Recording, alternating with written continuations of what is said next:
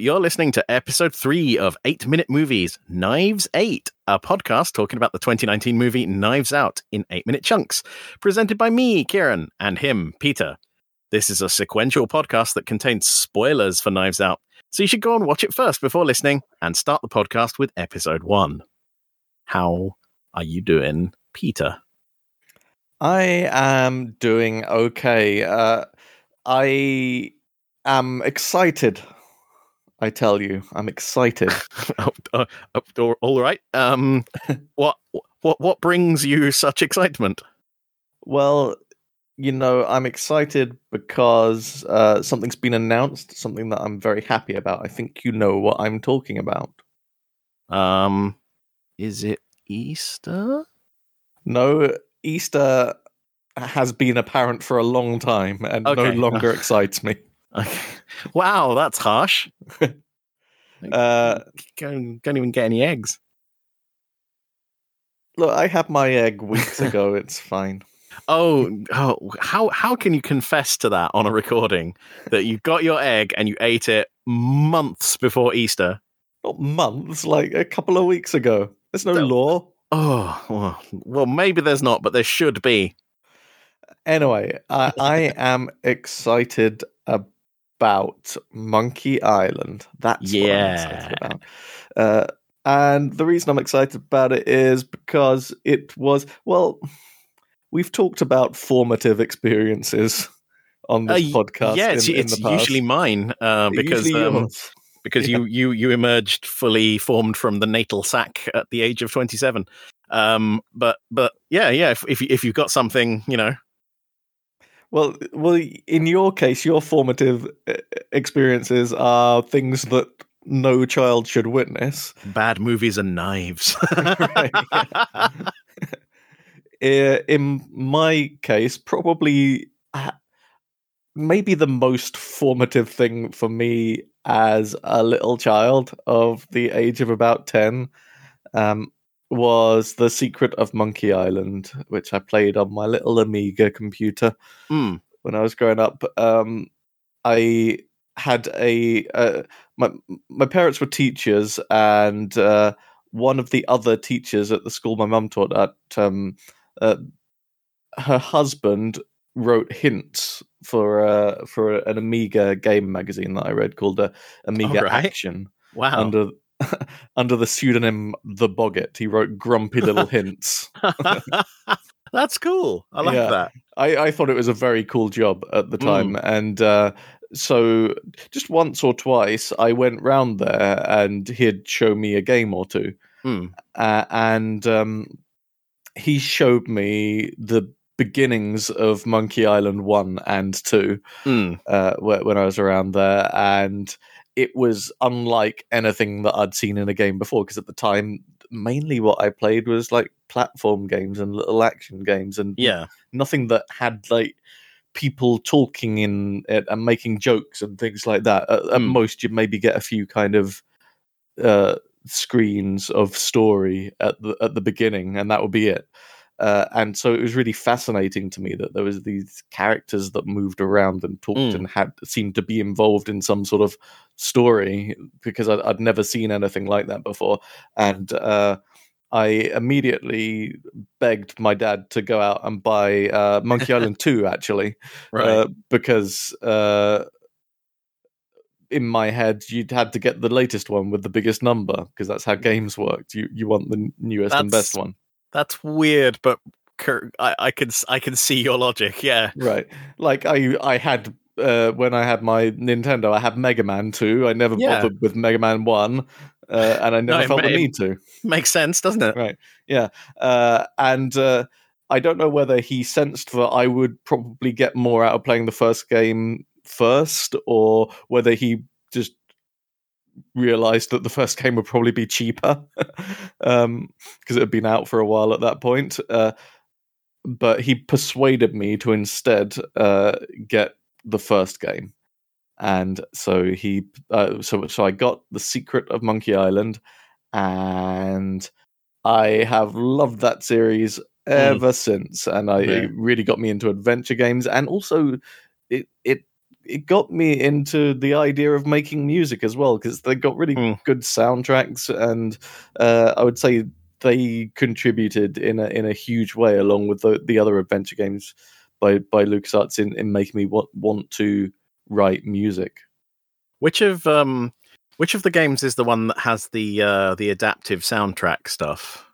So yeah, that's the that's the second game. So it has this really clever system called iMuse, and uh, the the way it works is that so it's just MIDI. The the soundtrack is just MIDI, and uh, it, within a MIDI file, you can leave these little things called uh, system exclusive messages, and uh, they just talk to particular, usually bits of hardware saying uh, th- this hardware needs to know this thing to do a certain special effect that that's har- that hardware is capable capable of or whatever. Mm. Um, but they used it to to help control the music in their game engine by saying.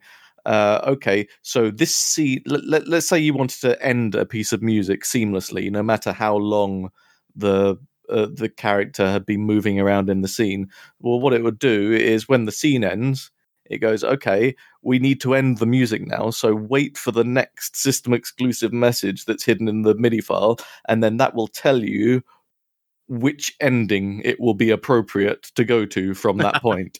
Uh, and uh, so they did cunning things like that. Uh, Mm. They did uh, things where one piece of music would transition really seamlessly into another piece of music as you were walking around an environment. It was really clever stuff, really advanced for the time. And uh, even now, you don't really get uh, soundtracks that do a lot with that. And they used uh, iMuse in other things as well, in in more limited ways. You get the same sort of effects in uh, in, stuff like X Wing and Tie Fighter that lots of people played. Um, but uh, this was probably the most kind of Monkey Island Two was probably the most uh, thorough implementation of iMuse. Yeah, I was gonna say that sort of um adaptive soundtrack stuff hasn't really been used except fairly recently in um like you know sort of open world or s- sort of stealthy first person games where um like when you when the fighting starts the soundtrack will kick in with all these beats and then um fade out as you kill the last dude and seems a lot clumsier in some ways than um the Monkey Island soundtrack. I would say say yes and no at this Yeah. point, because uh, I would, uh, what, one thing that I've noticed recently is a lot more attention is being paid to the kind of production values of adaptive soundtracks, and you're starting Yeah. to get, uh, uh, and just with the also the, the available space that you have in a game, games have got a lot bigger. You've got a lot Mm. space to play with, and computers have a lot more processing power to Yeah. Complicated music stuff going on in the background uh, and overlapping tracks and things like that that you'd need to set up a good adaptive uh, soundtrack. So you're seeing a lot more of it now, and also Mm. a lot in a, a lot of times. Uh, in smaller indie games, they're, they're designed with kind of adaptive sound in in, in mind that's used in in various ways. So you, you do see it nowadays, but for a long time, I think it, it was genuinely the most advanced kind of soundtrack that existed in video games. I, uh, I, I think just way past, uh, way past the '90s and into the 2000s. I'd just never heard anything else like it. It's just so impressive the way that it's done. So, uh, and just the music on its own as well is is really well done. It's three composers called Michael Land, Peter McConnell, and Clint uh, Bajakian. Bajakian? I don't know how you say that um, that surname, but uh, it's very influential on me in a lot of different Mm. ways. Uh, and a sequel has been announced Yeah, that's that's the excitement that you that we were getting to uh several 14, weeks 14 ago. minutes ago. Yeah. and um yeah, this is going to be Monkey Island f- oh, it's not, is it? There there already is a Monkey Island 4. Uh, there, there are five Monkey Island games in existence. In fact, um am I getting this right? Uh, that f- the fifth one is like one of those uh, I'm going to say compartmentalized games because I can't remember the right word. Episodic games. yes, that's right. they fully compartmentalized, if you know what I mean. It's one of those severed games. uh, foreshadowing. Um, we, we, have to. Uh, no, it's it's not foreshadowing. It's it's wait bait. oh yes. I can't remember whether we looked that up and it turned out to be something terrible or not. Um, no, no, it's fine. okay. Um, yes, so uh, that was an episodic Telltale game. I thought it was pretty good. That one. Mm. Uh, the fourth game was the first 3D one, which mm. I do not like so much. I just don't think the the humor holds up. Really, mm. I don't think the plot holds up, and I think uh, and th- this is true of uh, of the episodic one as well. I think the 3D has become extremely dated at this point, uh, so it doesn't look as nice as the other ones mm. either. Uh, uh so. The key bit of information here is that the the first two games were uh, led by the series creator Ron Gilbert. Yeah. Uh, and after he made those two games, he left LucasArts and went off to form his own company and do his own things. Um, and they, after that, made some more Monkey Island games. The first one was uh, Curse of Monkey Island, which was generally well received. Um, not everyone loves it, but I think it's a pretty solid game in the series. I do have a few quibbles about how they use certain of the characters, and mm. it's maybe got a, a, weaker ending compared with some of the other games in the series. But it's it's a good game, and I think it it holds up pretty well nowadays, and it introduces as well some of uh, the characters in the series that are rather well liked. Um, but this new game that's been announced uh, called Return to Monkey Island, uh, which amuses me because that's always been the rumored title of whenever there's a rumor about a new Monkey Island game, people assume it's going to be called Return to Monkey Island. Uh, didn't they um, also announce it on April Fool's Day? Uh, yes. uh, so it's being led by Ron Gilbert again, and uh, it was announced on April Fool's Day on his blog, which is what he said he was going to do. Something like eight years ago. He said something like, "If I ever make a new uh, Monkey Island game, I'm going to announce it on April Fool Day, Fool's Day," and then he did that, and it went largely ignored.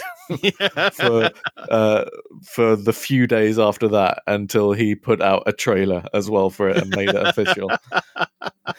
That's that. Uh, I, I take my fucking hat off to you for for for trolling your audience so aggressively. Yeah, I mean, I might have thought that it was real actually when um, uh, uh, if I'd have known about that post, but it kind of went silently by. Nobody uh, paid any attention to it because it was April the first.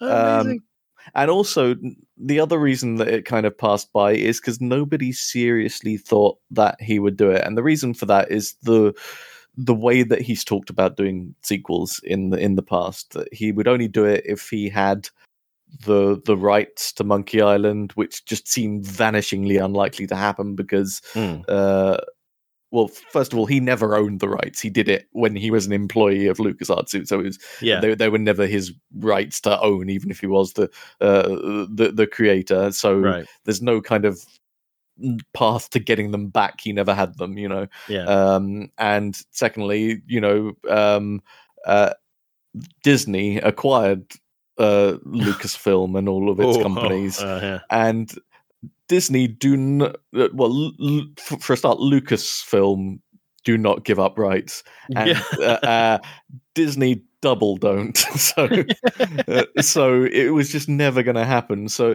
but he'd occasionally talk about what how he might do a Monkey Island sequel if he if he was able to do it, and mm. it hmm. was always a bit of a disheartening conversation because you know. It, it, I always felt like, oh, you, but you've you've made it so impossible for yourself to to uh, to make this sequel that you're just kind of toying with people Yeah. by talk, uh, talking about it. Uh, and also the way that he talked about it in the past as well, he kind of wanted to, to carry on from uh, Monkey Island 2 and ignore the things Disregard the other games. and I, I kind of get that impulse, but it also it always felt a bit to me a, a little bit disrespectful of Yeah. the work that other people had done on on, on the series, uh, and I don't think it was intended to be that way, Mm. but it, it it it rubbed me a little bit the wrong way. And the other thing is that it was all about what he would do, and he re- very rarely talked about who he would bring in. And I think Mm. it, the really important thing about Monkey Island is that there are so many very talented people who were involved in those first few games and and the subsequent ones as well. Uh, that uh, I wanted a bit more acknowledgement that if he was going to make another Monkey Island game, he would need some help from these people Yeah. to make to actually make it a Monkey Island game. He is Yeah. not the whole of what Monkey Island is. Um, and so when I first saw this, I was immediately kind of interested, but also just a little bit wary because I like, okay, what is this actually going to be? So to to keep this short, too late. um, uh, the noises that I'm hearing at the moment are really encouraging. Uh, Mm. So he's brought on board uh, Dave Grossman, who is another person who is one of the original programmers and writers uh, Yeah. on, on the early Monkey Island games. There's no mention of Tim Schafer, who is also one yeah, of the I was three. I was going to ask because Mm. um, he's um, like fully owned in perpetuity by Microsoft now, isn't he? right, and maybe there's some complicated stuff with doing it because of that, or maybe um, he's There got his isn't- own project at the moment and he just is not interested in revisiting this at the time. Who knows? Uh, I I think his voice in all of this will probably be missed. I think it's Mm. quite a major part of uh, of Monkey Island, but having two out of three. Um, It's not bad. it's not bad, as I believe someone once said. um, uh, and also, they have brought back all of the original musicians, uh, the three I mentioned earlier, Mm. uh, which is really impressive. Even uh, so, Tales of Monkey Island, which is the episodic one, only brought back Uh, compartmentalized, I believe. uh, yes, yes, seven. Um, uh, they only brought back Michael Land, and uh, Michael Land's really great, uh, and all of the three composers are really great. But I think it's going to be a much better soundtrack with the three of them together, uh, in in the way that it hasn't really been since. Um, uh, since Monkey Island 2. I think the three of them actually worked a little bit on Escape from Monkey Island, the fourth one, the 3D one. Um, Mm. and that what that did have a really good soundtrack actually. So I think they did all contribute to that one. But this feels like it's a bit more of a kind of overall collaboration between the three in the style that it was in Monkey Island 2. And that to me is really exciting. See, um, that sort of pops an interesting question into my head. Uh, I mean, like you are a, a composer, um, famously, uh, a, a game music composer. How how does it work when more than one composer works with another composer? um I mean, is it is it just you, you divide the labor of all of the songs across the three of them, or is it like a you know they'll go back and forth with each other, trying different things? I um I, I don't know. I, I'd say it's a bit of both. There Hmm. are um, they're they're all sort of performers as well, and they come from a kind of performance tradition. So part of what they do is they'll like jam together and stuff in like a a, a little band, uh, and they did a bit of that actually in the Psychonauts. 2 soundtrack they worked together on one of the Oh, of music. fantastic! So um, uh, Peter McConnell is the main person for the soundtrack on that, but he brought in them as kind of musicians to work on on music for one of the levels. Um, so they kind of did a bit of collaboration on that already. Um, so it might just be that they're kind of uh, riffing on each other's ideas, but um, Hmm. the main way that they worked on uh, uh, on, on Monkey Island 2, as I understand it, is they each had like they were each assigned an island. So for the bulk of the game, there are three islands that you're exploring, and uh, Uh, I believe it was Michael Land did Scab Island. Uh, Mm. Peter McConnell largely did Booty Island, and Booty. Uh, uh, Clint Bajakian did uh, most of Fat Island. Ask me about Loom. Uh, um, uh, sorry. Um, I yeah, I, I, oh, I never really played these games um, as a as a youngling. Um, I somehow missed.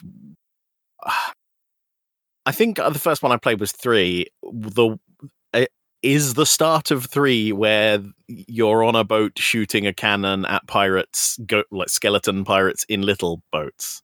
Yes, that is Yeah. correct. Okay, so three is the first one I played, and I was like, it, uh, wasn't the first point and click adventure I'd played at that point, but I wa- I was wowed by how it was basically like playing a cartoon.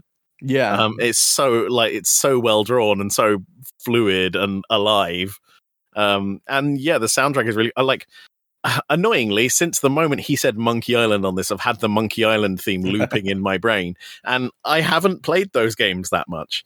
Um, what one and yeah, so oh god, let's do let's do the order. So um, I played three uh, a friend's house on their computer that was slightly better than my three eight six or whatever the fuck it was.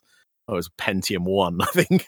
Mhm. um, and uh, then I I played four, uh, which run like an absolute dog on my, on my computer. Like like uh, Guybrush, you pressed forward, and like six to eight working days later, Guybrush would move. So I don't have very good memories of that game, but I think a lot of it might just be down to the fact that you know. Um, it was like playing the game if the computer was on a lunar lander or something. You know, I'd se- I would send my signals and hope that they would be received. yeah, but it also wasn't the best. I'm trying to give it the benefit of the doubt here, man. Mm. they, they, um, the computer I was running it on, I think, I think had like a 100 megahertz processor. it, it was, it was below the minimum standard for whatever it was. Um, and then I didn't really play one and two until they remastered them. Like I was Yeah. going to say fairly recently, but that's just a straight up bald faced lie, isn't it? It was like a decade ago now.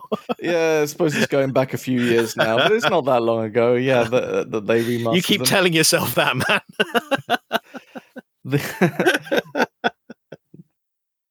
Uh, I think the remaster of the second game in particular is uh, Mm. is, is very well done. The uh, first one a bit more hit and miss Mm. what they did, but uh, they're they're worth playing. I, mean. I yeah, I really, I really enjoyed playing them. Um, I'm not great at point and click adventure games or puzzles in general, so um, so usually I would end up cheating to some degree. But well, I say cheating. I mean, like you know, like going. I have no idea what the fuck I'm supposed to be doing here, and then looking up like a solution. Um, uh, which in those days involved uh, contacting the boggart. Um, or phoning a hint line is the other thing that I do remember doing as a yeah, child. no, a nine nine nine pound a minute helpline. Yeah, I didn't. I wasn't allowed to do it very often, but I, I did do it a couple of times to get help with games. But I, I remember for the first game, Secret of Monkey Island, I had a book that ju- was just a walkthrough Mm. of the game. I don't Yeah. don't even remember where I got it from. They- by They still steadfastly publish those, even though the internet exists now. um, yeah. Now, Monkey Island Two had difficulty modes, so you could play Ooh. with fewer puzzles. In, Oh, in God. mode. Yeah, there's another uh, Ron Gilbert game that he released like a long time after Monkey Island's uh, Thimbleweed Park, Right. and I played through that, and I um, uh, I put it on easy at the start, and I, Mhm. I didn't realize that that would just literally cut out whole sections of puzzles. Like um, it just s- simplifies like everything, but weirdly, it leaves the stuff for the other bits of the puzzles in your inventory. So it's it's like easier in some ways, but just more baffling. like, like you'll have a spoon or something. Like, like I reached the end of the game with like twenty or thirty things in my inventory. I'm like, what are these for? like, I because I didn't know that it had cut out sections of the puzzles, and it like a a year later, I happened to watch someone playing it on a stream or something. I was like, the fuck me? That's that's that's what you're supposed to do with the fork or whatever. Yeah, I, I, I didn't actually play Thimbleweed Parker mainly because it's evoking that kind of Maniac Mansion era Yeah. of graphics that I'm I'm just not that nostalgic for. I kind of came in a little bit after that. yeah, and it, it looks it looks dated, um, but Yeah, on purpose. uh, and I, I just wasn't. It, it didn't hit the right nostalgia buttons for me, I Hmm. guess. Uh, but I'm kind of interested in in in playing it at some point. Uh, but anyway, yeah, Monkey Island. Uh, I'm excited about it, and it, the, the the right noises are being made. It feels like this is more collaborative, more acknowledging of the subsequent games as well, because the trailer has Murray in it, which is a character that Mm. was introduced in the in the third game, and he said that the way that they've built it, they don't want to actually take thing like they, they, they don't want to undo the work of the subsequent games. I Mm. don't know exactly what that means because apparently this is going to pick up from where Monkey Island 2 left off. Uh, Hmm. So so that's that's very confusing to me. But um, uh, I, I guess we'll, we'll we'll find out what that means soon because it's coming out this year. Oh, that's exciting! I I, th- I think we should live stream you playing it for the first time. Maybe, but let's let's figure out how to do that. I just want to be left alone and play my game. I I know that's that's that's why I'm I'm opening you up to to public scrutiny. like like many a Monkey Island game before it, it is being uh, it's got a brand new style, a brand new art style Hmm. that's uh, uh, by uh, Rex Crowle, who um, was responsible for a game recently called Knights and Bikes, which was a Oh, very yeah, little yeah. game. yeah, A little co-op game. Uh, we should play that at some point as well. It's good. And yeah. I I have I keep meaning to play it. It's on my Steam wish list, and I I keep I keep not not buying it. This is hello. Let's cut this out. So the new game has what looks like we haven't seen very much, but looks like this kind of fairly striking storybook style, which is quite a departure from the previous game, and I suspect might end up being a little bit controversial. But I'm here for it. Uh, it uh, to me, new Monkey Island game, new visual style has been a thing since forever. Even the second game looked quite different to the first game, uh, so I, I'm I'm happy to see the new style. I know I know that. Uh, Rex makes great stuff, so uh, I'm I'm really looking forward to how it all comes together. So yeah, Monkey Island. Yeah, oh, it's interesting that if you're of a certain age, you kind of have a, a, a formative point and click adventure. I think, and Mm. um, for you, it's the, like, the Monkey Island series, uh, but for me, it's uh, it's Full Throttle, which is also another uh, LucasArts game, but it's a um, like a standalone one. It never got like a series or anything. It nearly got a sequel. Really, I I didn't know that. Okay, so uh, it got a it nearly got a sequel in 3D called Full Throttle Hell on Wheels, and you can find a trailer Wow, for this if you if you look on the internet if you want to see what the sequel I is do. like. uh, but it was after um, Tim Schafer had left the company, so it had nothing Ah. to do with him. Uh, and people thought that it might be bad, Yeah. and that seemed to be confirmed by at some point later they just kind of quietly cancelled it and said uh, said yeah we just don't think this is up to the standard that it should be oh well, they're probably good. It didn't get a sequel then. Uh, but yeah, I mean, I, I really enjoyed it. You you you uh, played this gruff motor bicyclist. I can never biker, I guess. like, I think um, they're traditionally called bikers yeah, yeah, why do I like, why do I default to being a Victorian gentleman about these things? Um, um, yes the motor bicycle you you default to the velocipede rider, Benjamin. um, and um, it, it, it's set in some sort of post-apocalypse thing, some sort of mild corporate post-apocalypse thing. I, is it cyberpunk? It's it sort of is, and um. There are gangs of bikers, and you lead the. You play Ben, who leads the polecats, and um, you are set up and implicated in a murder, like literally the first thing that happens in the game. Um, and you have to, uh, you know, solve the murder, uh, clear your name, and get your bikers out of jail. And and it was just an amazing game. I I loved it. Uh, yeah, Full. Throttle's great. I was gonna say, and and Full Throttle is actually the subject of of one of our other aborted podcast ideas. Um, Yes.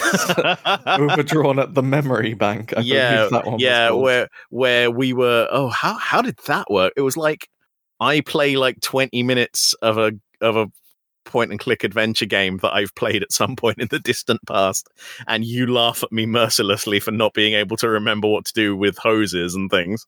No, the concept behind that podcast was that we both stumblingly try to remember everything that happened in the game Right. up to a certain point uh, before we're allowed to actually play it and confirm how accurate our memories were. Oh god, yeah. I, I remember we did two episodes, and uh, then then we forgot to record any more episodes. Yeah, we were Yeah, quite far through it. Oh, let's let's let's do it for the uh, let's do it for the Patreon. We can uh, we can bring that podcast back. um, yeah, but I I, I really enjoyed it, but uh, and I think uh, I think it was a tad easier than some of the others because I got a lot of the puzzles myself. yeah. Um, I I can remember three puzzles that I needed help with in the game that I looked up the solutions to, which by my standards is basically not doing it at all. you know? Well, at the, at the time, also, it was considered sh- very short for an adventure. Yeah, it- is it wasn't a long than- one, yeah. than, than the other LucasArts ones, but it doesn't really feel that short to me nowadays No. when I play it. I, th- I think another thing that people weren't that keen on on it was that it has combat sections, which are not uh, usual in um, um, point and click adventures. Yeah, they're combat sections, but there are also kind of puzzles around them as well. Yeah. So it was kind of it, it was a perfect storm of just confusing people Yeah, on what they were supposed to do. Yeah, uh, yeah. Um, again, I remember the combat sections because, like, it literally, uh, you know, it switched to a different exe, like to to do the combat sections, and I remember them never playing that great on my uh, terrible old computer. But like, obviously, they do now because you know, Right, computers got more good in the meantime.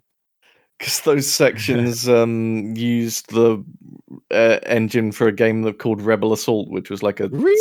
Star Wars I don't know all this shit. FMV game.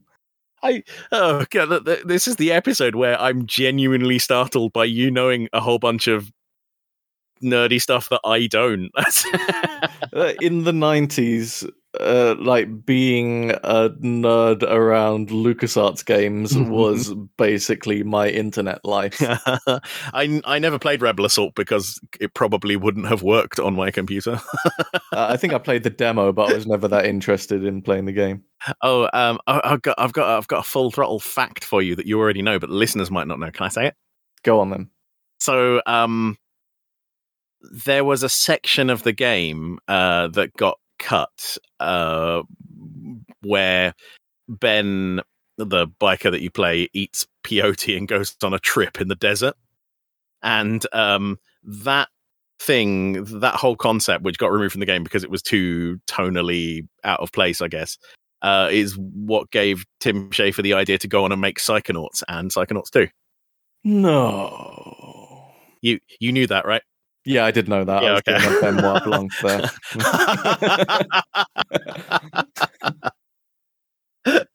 yeah, I, uh, I, uh, that that's my full throttle fact. Thank you for listening to the Full Throttle Fact podcast. Um, Forty minutes in, we haven't mentioned the show yet. Um, hey, I just did.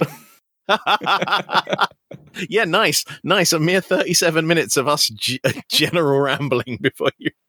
Do, do you remember that? Oh, in the mid-season break, you you said that you someone had sent you a tweet saying if um if I'm listening to a podcast about something and I have to wait more than half an hour for them to get to the point, and I'm going to stop listening. And I was like, well, we feel feel particularly both called out and attacked by this. yeah, it was something like if if you're still doing your hilarious intro banter uh, by the time I finished walking my dog, I don't care how interesting your podcast is. I'm going to stop listening. Yeah, this podcast is probably not for that person, even if yeah, they have a no. good point. Um, maybe maybe I should add track markers to the to the exports so uh, so you can, you can skip the intros. Mm. No, we shouldn't be catering to that sort of monster. The point of podcasts is to listen to untrained idiots gibber about nonsense for hours, and that's the hill I'm going to die on. so, before we get back to Knives Out, do we want to go on a completely separate digression? Um, I, I, do you know? I I think we should maybe save the completely separate digression for the next episode. Good idea. All right. Yeah. Okay. Um, because because then then all that stuff that we said at the end of the last episode will make even less sense than Yeah. than our, our usual rambling nonsense. So we've been wait baiting this one for a while, but uh, I suppose it's to gently encourage you to watch Severance so that when we finally get around to talking about Severance, you don't need to worry about being spoiled by anything we say. It's a good show. You can get a free trial of Apple TV to watch it, or you could already be an Apple TV customer, I guess. Um, Yeah, Then- there, yeah. there are certainly methods to watch that program. those, those are the ways, I guess. Yeah. Um. Oh, podcast. What's the what's the next bit? I, I mean, uh, we haven't even got out of the introductory section of the podcast. I, I think I'm supposed to ask you how you are at some point during Oh, this. yeah, no. get grumpy if I don't do that. yeah, like you Yeah. haven't been doing that, and like you know, it just Mm. it, yeah, I don't. yeah, I just write it down in my little book of times that you have offended me. Your your little book of grievances. yes.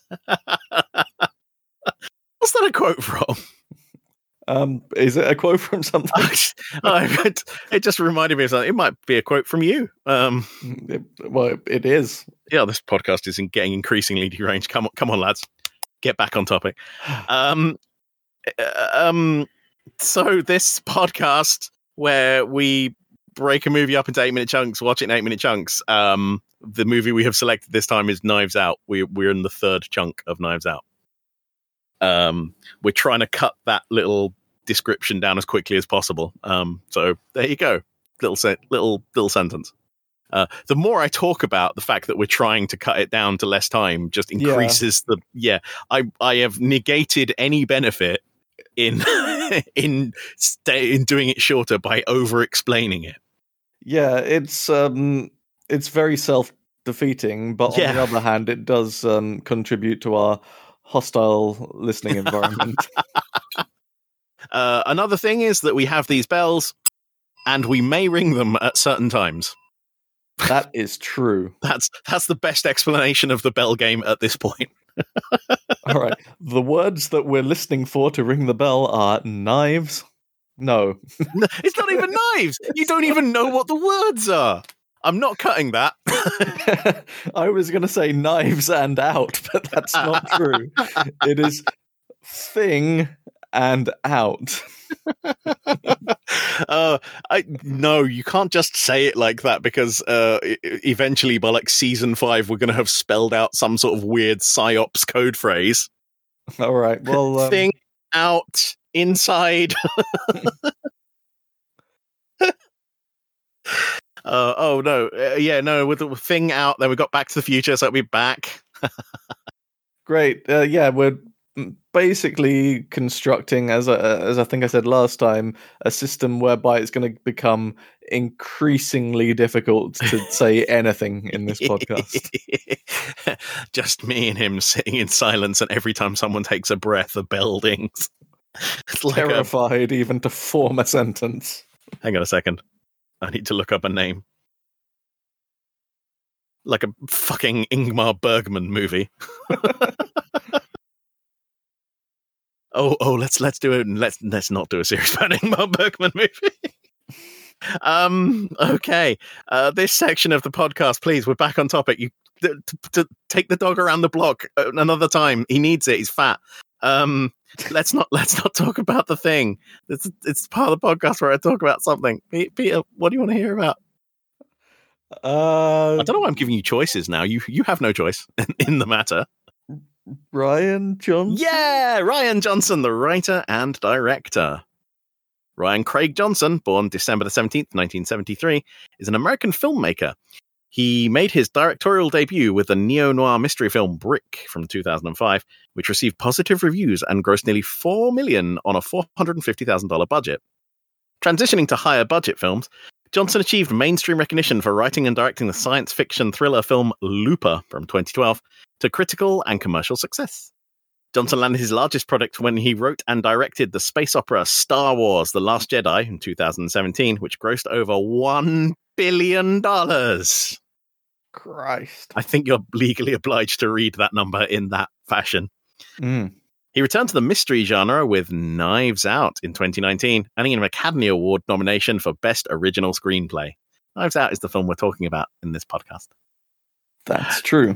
Johnson has said he was inspired to become a film director after seeing Woody Allen's 1977 film Annie Hall. It moved me in a way that few other films have moved me. That's something that I pray to God. If I am able to keep making movies, I can only hope 20 years down the line, maybe, I'll be able to approach.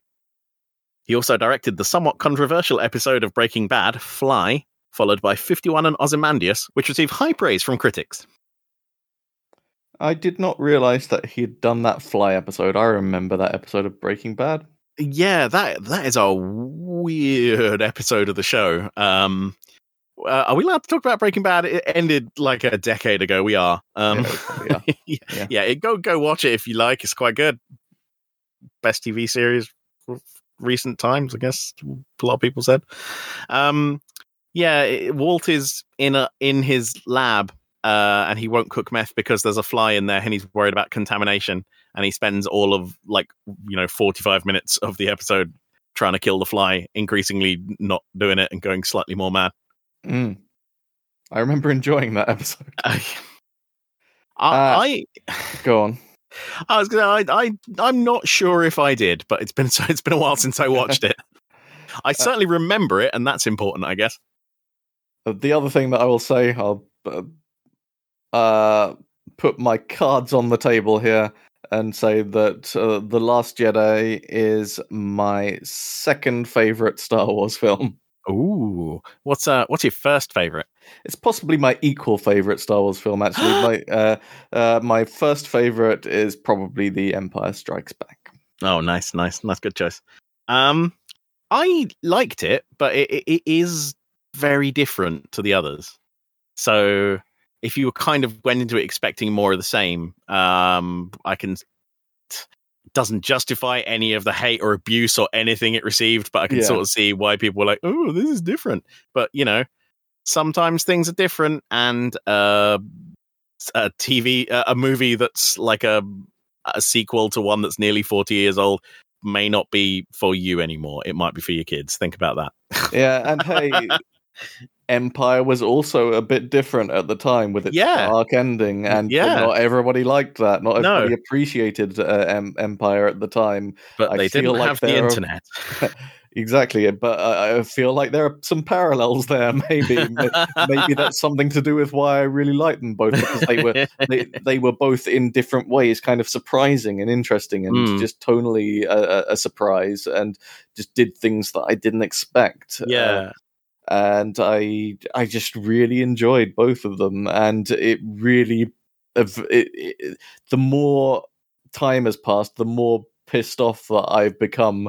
The uh, the third film in Yeah. that sequel series just basically rejects the whole thing and just kind of undoes all of the little kind of nice things that it, it set up for a sequel. The the third film is a bit of a train wreck. Yeah. it the, the the third film is them just going, oh no, no, don't don't don't go away, Star Wars fans. Look, we've taken away the bad things that you said. Uh, yeah, I, I mean, uh, John Boyega was done dirty by the Star Wars Oh. people. I mean, fuck me. Yeah.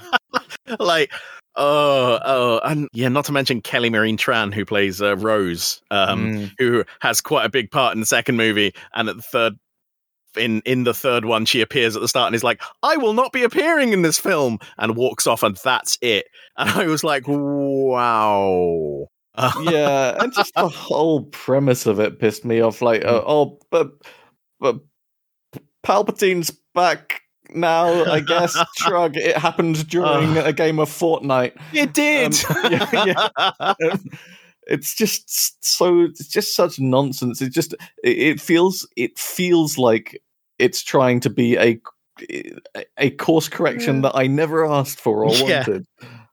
Do you um do you remember how we agreed to stop stop this digression and now we're talking about how Star Wars is bad?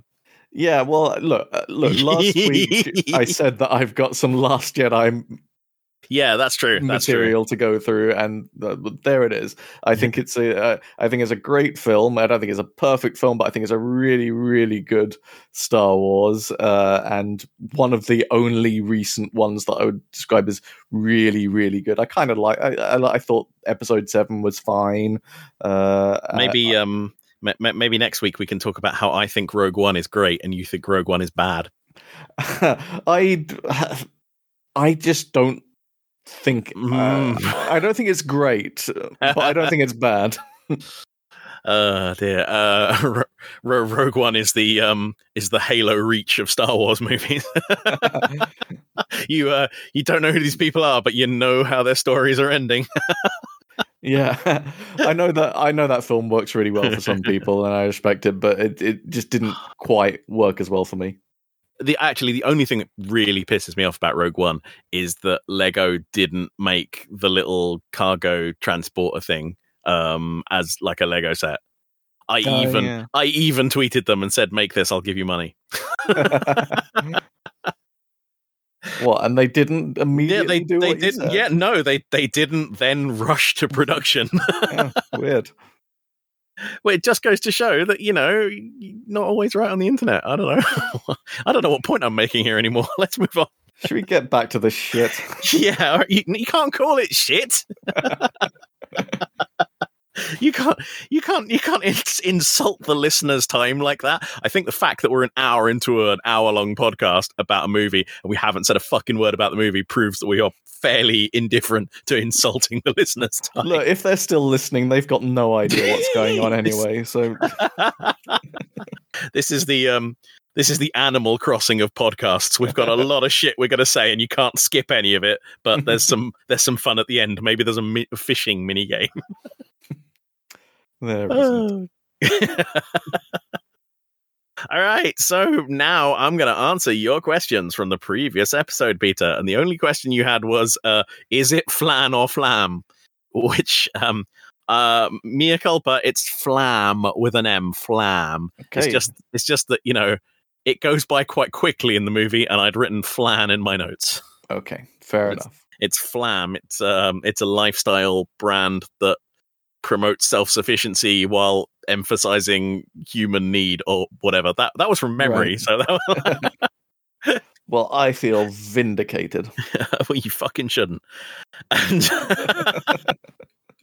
and uh, and now we're gonna review your answers from the previous episode. hmm So you said if you were watching this for the first time, who do you think the murderer is, and how did they done it? And you're you're you were still sticking with Linda and the Knife, um, which sounds like a prog rock album, um, because she seems uncomfortable with the whole interview process, and wants it like wrapped up quite quickly. And uh, and we have what happens next. And you said Harlan is basically firing Walt to go off and do his own things uh, because he says he's been too controlling of Walt's destiny Mhm. and uh, we're going to be introduced to Marta.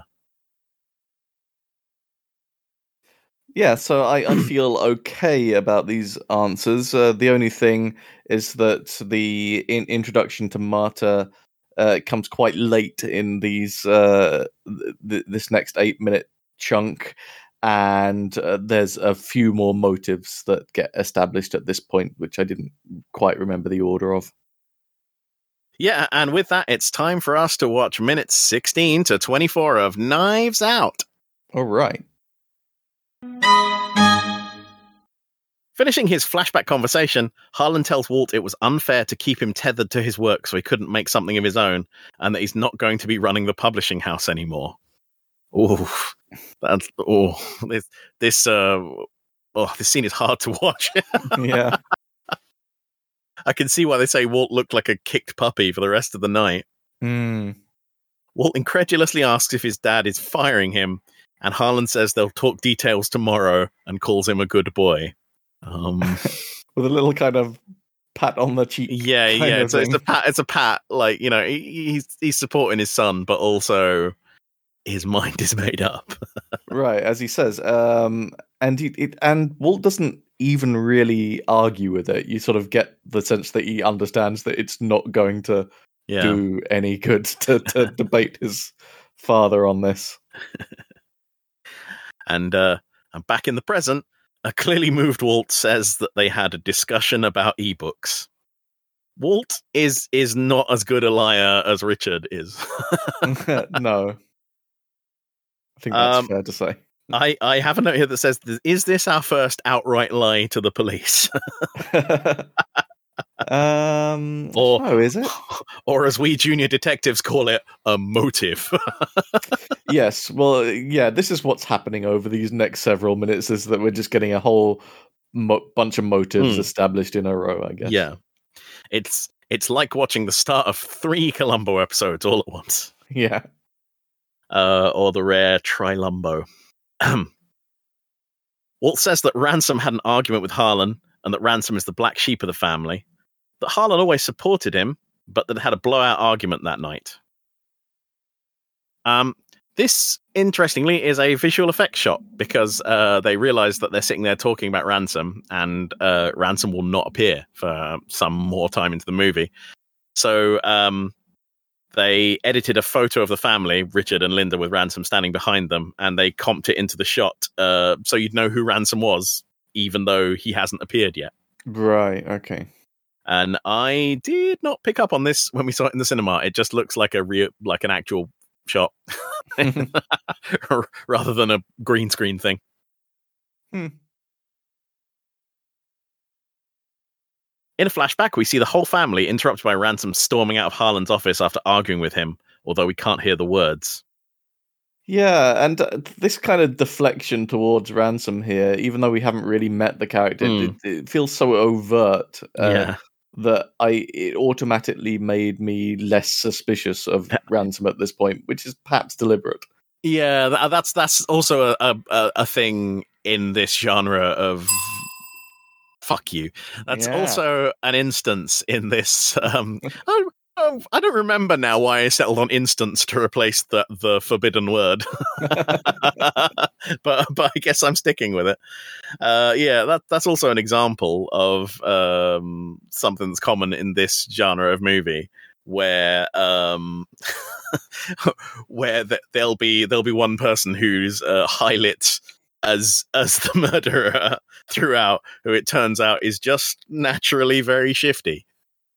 Yeah, the, the immediate example that pops into my mind although they are deliberately overplaying it because it's a comedy is is hot fuzz where um you've got timothy dalton playing um playing mr skinner the manager of the local supermarket who um the first thing he does when he when he meets the new town policeman is say to him you've got to stop me. I'm a slasher. And he's like what? Of prices and who then subsequently turns up at every every murder or accident scene in the movie immediately after it's happened acting really shadily. Uh my, my personal favorite is um driving by the scene of a fire while listening to fire uh yeah there's there's there's often sort of deflection as you say to a character who um may or may not actually have done it right. Yeah, and here it's just so overtly Walt just saying, "Hey, look at suspect this." Man, uh, that I my, my brain just said, well, it's not going to be that person then, probably. we cut back to richard with blanc saying that he knew he was there early to help the caterers and asked if he spoke to harlan in his study then. Um richard lies and says that he didn't but blanc has spoken to the caterers and knows that he has and uh, that harlan was heard using the phrase you tell her or i will. In a flashback we see richard standing in harlan's office Harlan shows him photos of him kissing a woman who isn't his wife in a car. Um, this uh, this location here, Peter, the Harlan's little office thing, uh, real location or set? First time we've seen this room. Oh, yeah, it's, as I recall, it's fairly small, but there is a window. I, I think there's a window to the outside in it, though. I feel like so. I'm going to say it's real. You can you can make windows. I, I know, but I feel like they would have framed it differently if, if there was going to be a prominent window. This is a Yeah. real location in Yeah. the Ames mansion. um, this scene makes me personally very uncomfortable because uh, Harlan's got a Windows XP laptop. Um, Oh. he's, he's, the film set in 2018 and XP was discontinued in 2014. Jesus, Harlan, up your OPSEC. Come on. I, I don't think I noticed that. oh god um uh, another thing got interesting going on here, and we'll probably come back later, is uh, Harlan's got a signed baseball that he basically uses like a fidget spinner. He Hmm. keeps uh, like flipping it over and over in his hand while he's talking, like agitatedly. Hmm. And uh, Harlan then explains he's written everything in a letter to his daughter, and he'll give it to her tomorrow, unless Richard tells her tonight. You tell her, or I will. Hmm. Back in the present, Richard hastily prevaricates. Is that the right word? Yes. It's, it doesn't prevaricate mean to go back and forth on something. Yeah. Um. Uh, what's the word for you when you like dither, but then make up something quickly? I think this Uh, is the closest I've got. I'm just going to go with it. Sure. Back in the present, Richard hastily prevaricates that Harlan has decided to put his mother in a home, and that his wife didn't want that. Hence the "you tell her or I will." Uh, I've got a note here that says, "I said prevaricates, but that's not the right word. What's a word for quickly making up a lie?" Uh, which is just a uh, just a conversation we had, and I've edited out of the podcast. Well done. I'd have gone with invents. uh, the thing is, I know there's a P word. Like, uh, listeners, if you know a word that starts with P that means to lie quickly about something, write in, right? Email us. yeah, tell us what word would have been better than prevaricate. Prevaricate. I can't believe I called myself out in my own notes.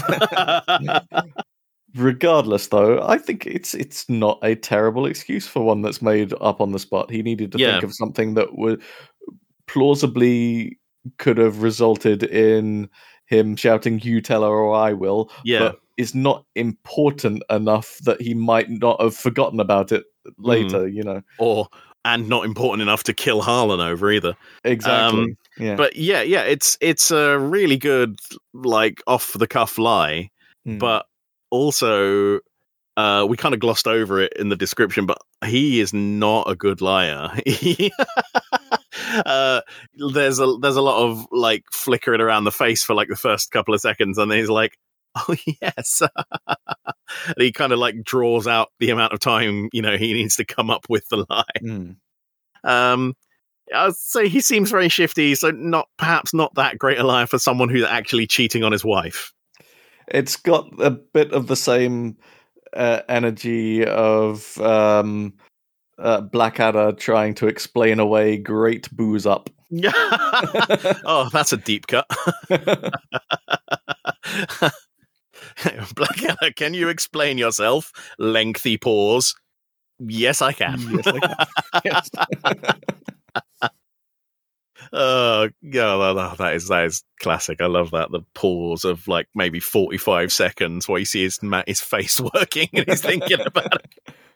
Oh fuck. we cut to Joni, who was also at the house earlier, to see Harlan about a mix up with Meg's tuition. In a flashback, we see Joni talking to Harlan, who explains his accountant has noticed that Meg is double dipping. The school is being paid tuition directly, and Joni's also taking a check for the same amount, $100,000 a year. Harlan says he's cutting her off. He'll pay the tuition this one time, but no more, and no more allowance for Joni.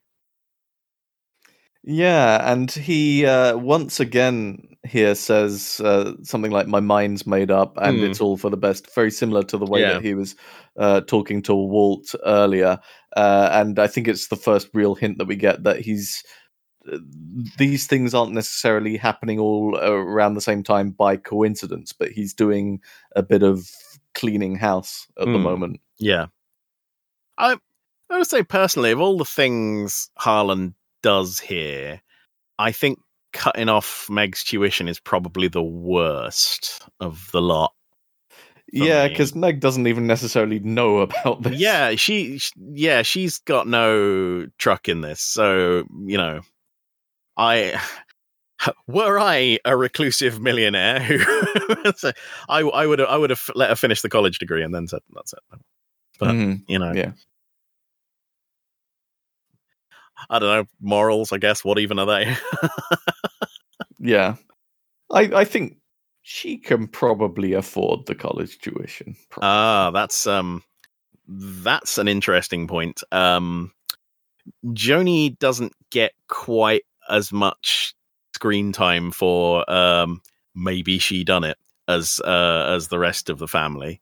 Um but she does in deleted scenes, right. okay. which we which we will be talking about later and we will we will, we definitely have more to say on the matter of flam. Okay. Yeah. Uh, Elliot says we should have a little break here, and I agree. And uh, Joni leaves. She bumps into Linda, who's looking for Richard. Yeah, it's fair enough that at this point, um, 22 Yeah. minutes into the show. yeah, we've just established several motives in a row. Time for a break. This moment where she bumps into Linda as well, who uh, and Linda is clearly only interested in speaking to Joni to the extent at which i- i- to which she can say where Richard is. yeah, it's like it's like have you seen Richard? And she says no and starts talking, and, and Linda is walking away. Yeah. Just a really nice character moment. we f- we cut to Richard hiding in Harlan's office. He pries open Harlan's desk using a letter opener and removes the letter to Linda. He opens it, and it's blank on both sides. hmm Did you notice anything about the letter as he turns it over?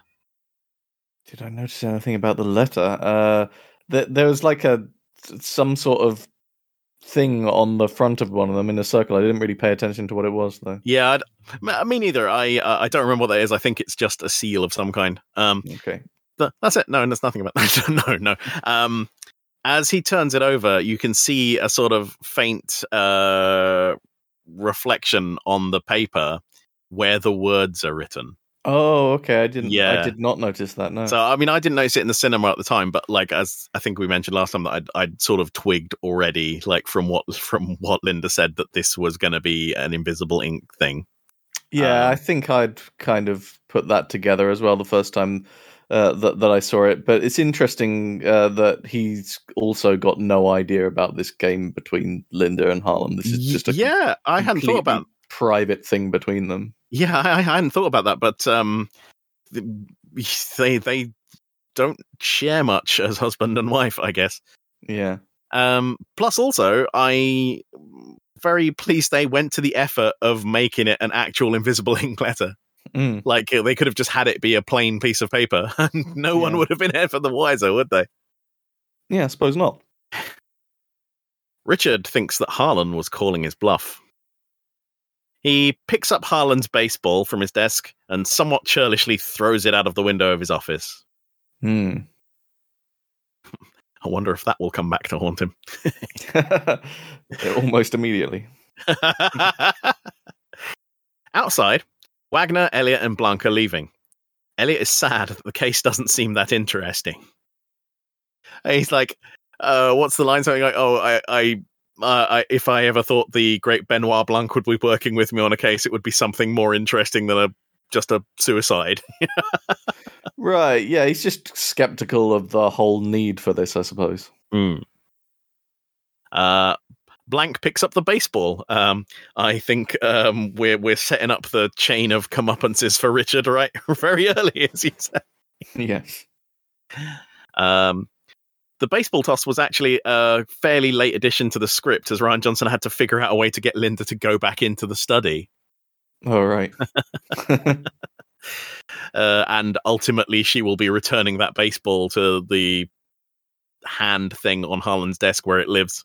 yeah, I didn't. I I suppose I've seen this film a, a bunch of times, but I never really thought about the kind of trajectory of the baseball and the Mm. and how that kind of neatly ties that little subplot up. I, I never really thought about that.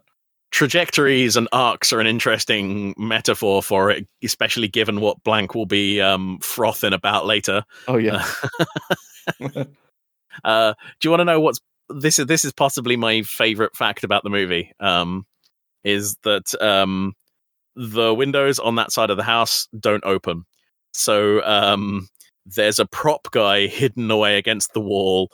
Flinging the baseball away from the house, trying to make it look like it's coming out through the window. oh, the magic of cinema! I love it. I love it. I love it when it's something like, "Oh shit, just just have Gary stand there and throw it. Come on, you do it." yeah. Sometimes the solutions are incredibly elaborate. and You have to set up special camera machinery or whatever to achieve the desired effect. Sometimes it's just a guy crouching down and flinging a ball. Which of you can throw a baseball from the wrist straightest? uh, Blanc asks if a slit throat is usual for a suicide, but Elliot says that Harlan was much more dramatic, that he practically lives in a clue board. Uh, Blanc is lighting a cigar here, and these cigars were custom made for the production because they're much longer than usual. It's pretty long cigar, actually. they are, yeah. um, they never really go into why they wanted to give him long cigars, but I guess it's just another of his weird foibles. Yeah, it, like it gives the impression that oh, these uh, he's not just any cigars; he gets these from somewhere. yeah, yeah, these are Turkish cigars. I don't, I don't know where cigars come from. Um, uh, um, inside, Marta waits nervously for her interview, staring at the picture of Harlan. It's uh, it's the the magic changing picture from earlier. She sneaks to the window to try and overhear the detectives, and Blanc is peering in at her, scaring her. yeah, and like it's obviously suspicious that she's trying to overhear, but I also feel like the audience wants to be on her side already, and that's Hmm. probably the point of that earlier scene with her at home. You don't really get that with any of the the other characters, so you're seeing things a little bit from her perspective Right. already.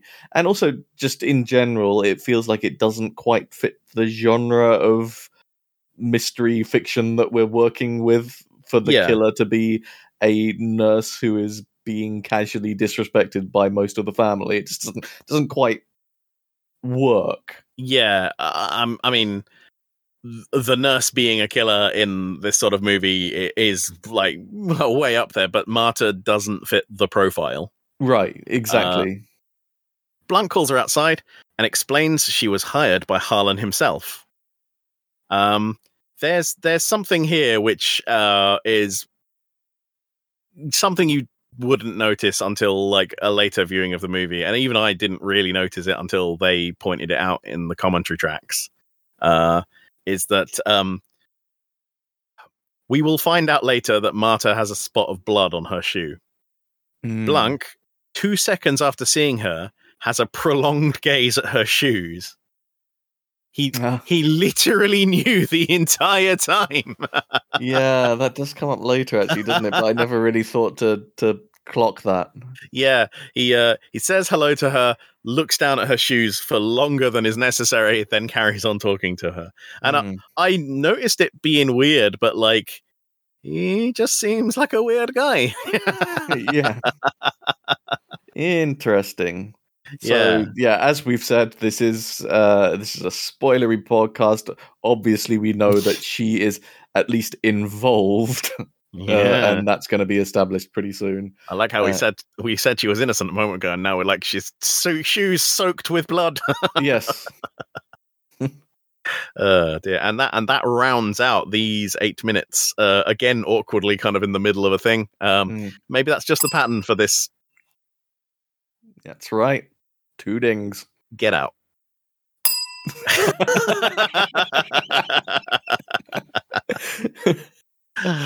Uh, get instance. Yeah maybe that's just the pattern for her the rest of this show. I don't know. Um so we we reach the uh, traditional postprandial cigars and brandy um, section of the podcast. Um, have you ever smoked a cigar? Uh, I I have smoked a cigar on one occasion. Yeah, same. it is associated with the worst hangover I have ever experienced in my life. Yeah, Um, uh, you you get you get a lot of nicotine uh, if, you- if, you do it wrong. Yeah. Um. Then So Not for me. It's not for me either. And I uh, I smoked a cigar on one uh, New Year's Eve on Mm. the early in the early 2000s. I remember I'd had quite a lot to drink, and someone just telling me, handing me a cigar to smoke for for New Year. And I was not sure, even in my drunk state, I was not sure about doing this because I, I do not like the idea of smoking at all. It's just not for me. Um, and uh, they they said, oh, "Come on, look, it's just a prop. You just uh, hold the thing, and uh, and it's just a bit of fun." And so I decided, okay, I will I, I will pretend to smoke this cigar for a little bit.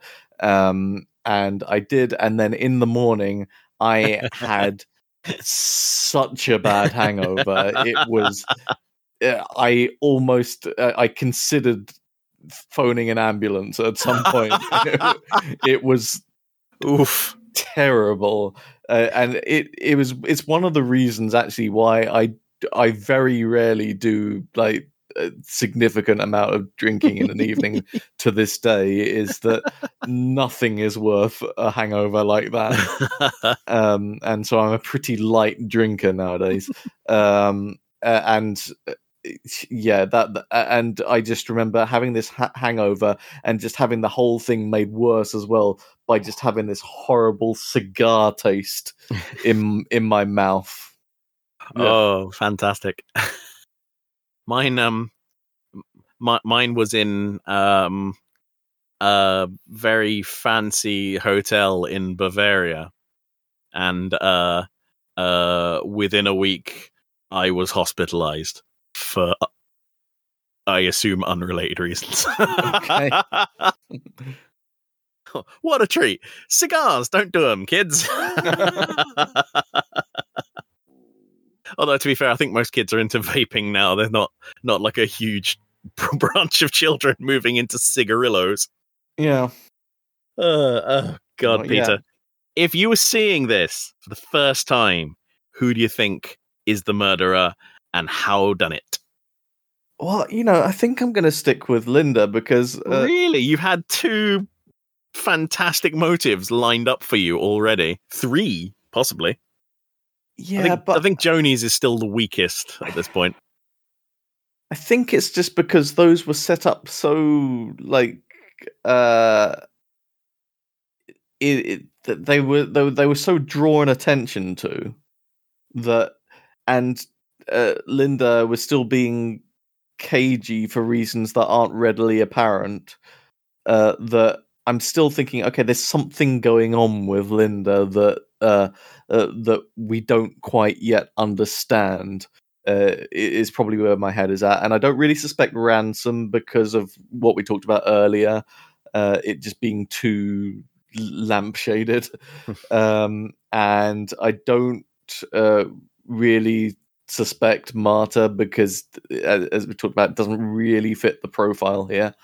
Uh, and uh, and just the other ones, it just seems like it, that the all the motors are just too bang on the nose. There's nothing there's nothing mysterious enough about their behavior that's making me think, oh, they're they're hiding something that even we, the audience, don't know yet. It's Hmm. it, it's too everything feels too neat with the Yeah. rest of the character. Uh, but I'm still in my head thinking, "Ah, why is Linda so in a hurry to get this process over with? It could just be that she just doesn't want to think about the death of her father anymore. than she has Yeah. That's plausible. Yeah. But is there something else going on there? That's, I think, what why uh, if I was watching for this th- this for the first time, I'd still be thinking, okay, maybe there's something going on with Linda. What uh, what happens next, Pete? Uh, so what happens next is, uh, well, we're going to find out that uh, Marta uh, throws up when she tells a lie, uh, and uh, Benoit Blanc is going to test this um, uh, successfully, and uh, so uh, I, I think the way that he tests it is to see if she knew anything about the affair. yes. and so she's going to throw up into like a, a bowl or something that's nearby uh, and uh, then we're going to have her kind of more formal interview where she is going to try and explain what happened and we are going to find out that there's a bit more to that story oh Nice. Uh, that's uh, that you did you did that in the style of a um of, of one of those Google plot synopsis writers. yeah, I don't need to because, as we said, this is a spoiler po- podcast. Basically, at this point, it be- it seems very much like she actually did accidentally um, do the the the kill. yeah, it's a it's not a murder. It's a man's laughter. Mm. Sorry, I've only ever seen that word written down. How are you? Uh, how are you finding the movie here? Twenty four minutes in. well, I'm I'm really glad that we're looking at this one in detail because already you've uh, kind of shown me some things that were not readily apparent that when I've uh, watched it before, and uh, just uh, deepening my appreciation. Like the whole subplot of what happens with that that baseball is an interesting example of that, which I didn't really notice when I've watched this previously. Um, yeah, the the baseball is quite fun. Um, Mm. There's a there's a couple of things in this movie that are kind of just like um, uh, objects that have their own character arc, Yeah, and I like that. yeah, very good. So, listeners, if you have any questions or comments, or um, you want to tell us that the intro to the podcast is too long, well, okay, not that last one because we're not we're not cutting it. Uh, you can email us at podcasts at 8minutemovies.co.uk. And if you like the show uh, and and you think we're wonderful, you should tell a friend or like leave a comment wherever you listen to it. Uh, maybe uh, walk off the street into a stranger's funeral and um, ask if you can speak and uh, give a, a lengthy eulogy about someone you don't know about, but try and work our podcast into it. Not in a way which implies that we were responsible for their death. I hasten to add that. Mm. Uh, just maybe, maybe like plug it at the end.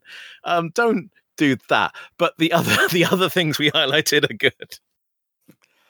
Uh, if you didn't like the podcast, then just um, just just don't do anything. Yeah, if you didn't, if you didn't like the Yeah. podcast, we're we're sorry. We tried. You can stop Yeah. listening now. You can stop listening. you There's you are free. Yeah, in a way, we've just given you back some time that you would have otherwise spent listening to the rest of the podcast. So you, should be grateful, if anything. Um, uh, should we should we summarize the film in, in a haiku for the uh, people who don't like this podcast, so they don't have to listen to the rest of the podcast or watch the rest of the film?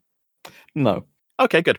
Um, all right. Um, I have to go and eat Easter eggs. So, uh, where can you be found on the interweb, Peter? Well, you can find me on Twitter and stuff like that at Kestrel Pi. That's Kestrel like the bird and Pi like the irrational number. And what about you? I'm Kieran J. Walsh on Twitter, and I think that you should do a jingle for your uh for, for your sign out. I think I think you should come up with a radio sto- radio show style um like jingle we can just add in at the end. You think I should do that? That's your solution to everything. Look, look, you're a one trick pony. You make music. I uh... uh listeners, that's not true. He's an irritating renaissance man. Um good everything he puts his hand to. What an annoying fella. Um, and I, too, am the master of the backhanded compliment. Uh, shall we end the podcast or shall I continue negging you, Peter? right, everyone go away. yeah, good, goodbye, listeners. We, we love you. We're sorry about the hostile listening environment. Right.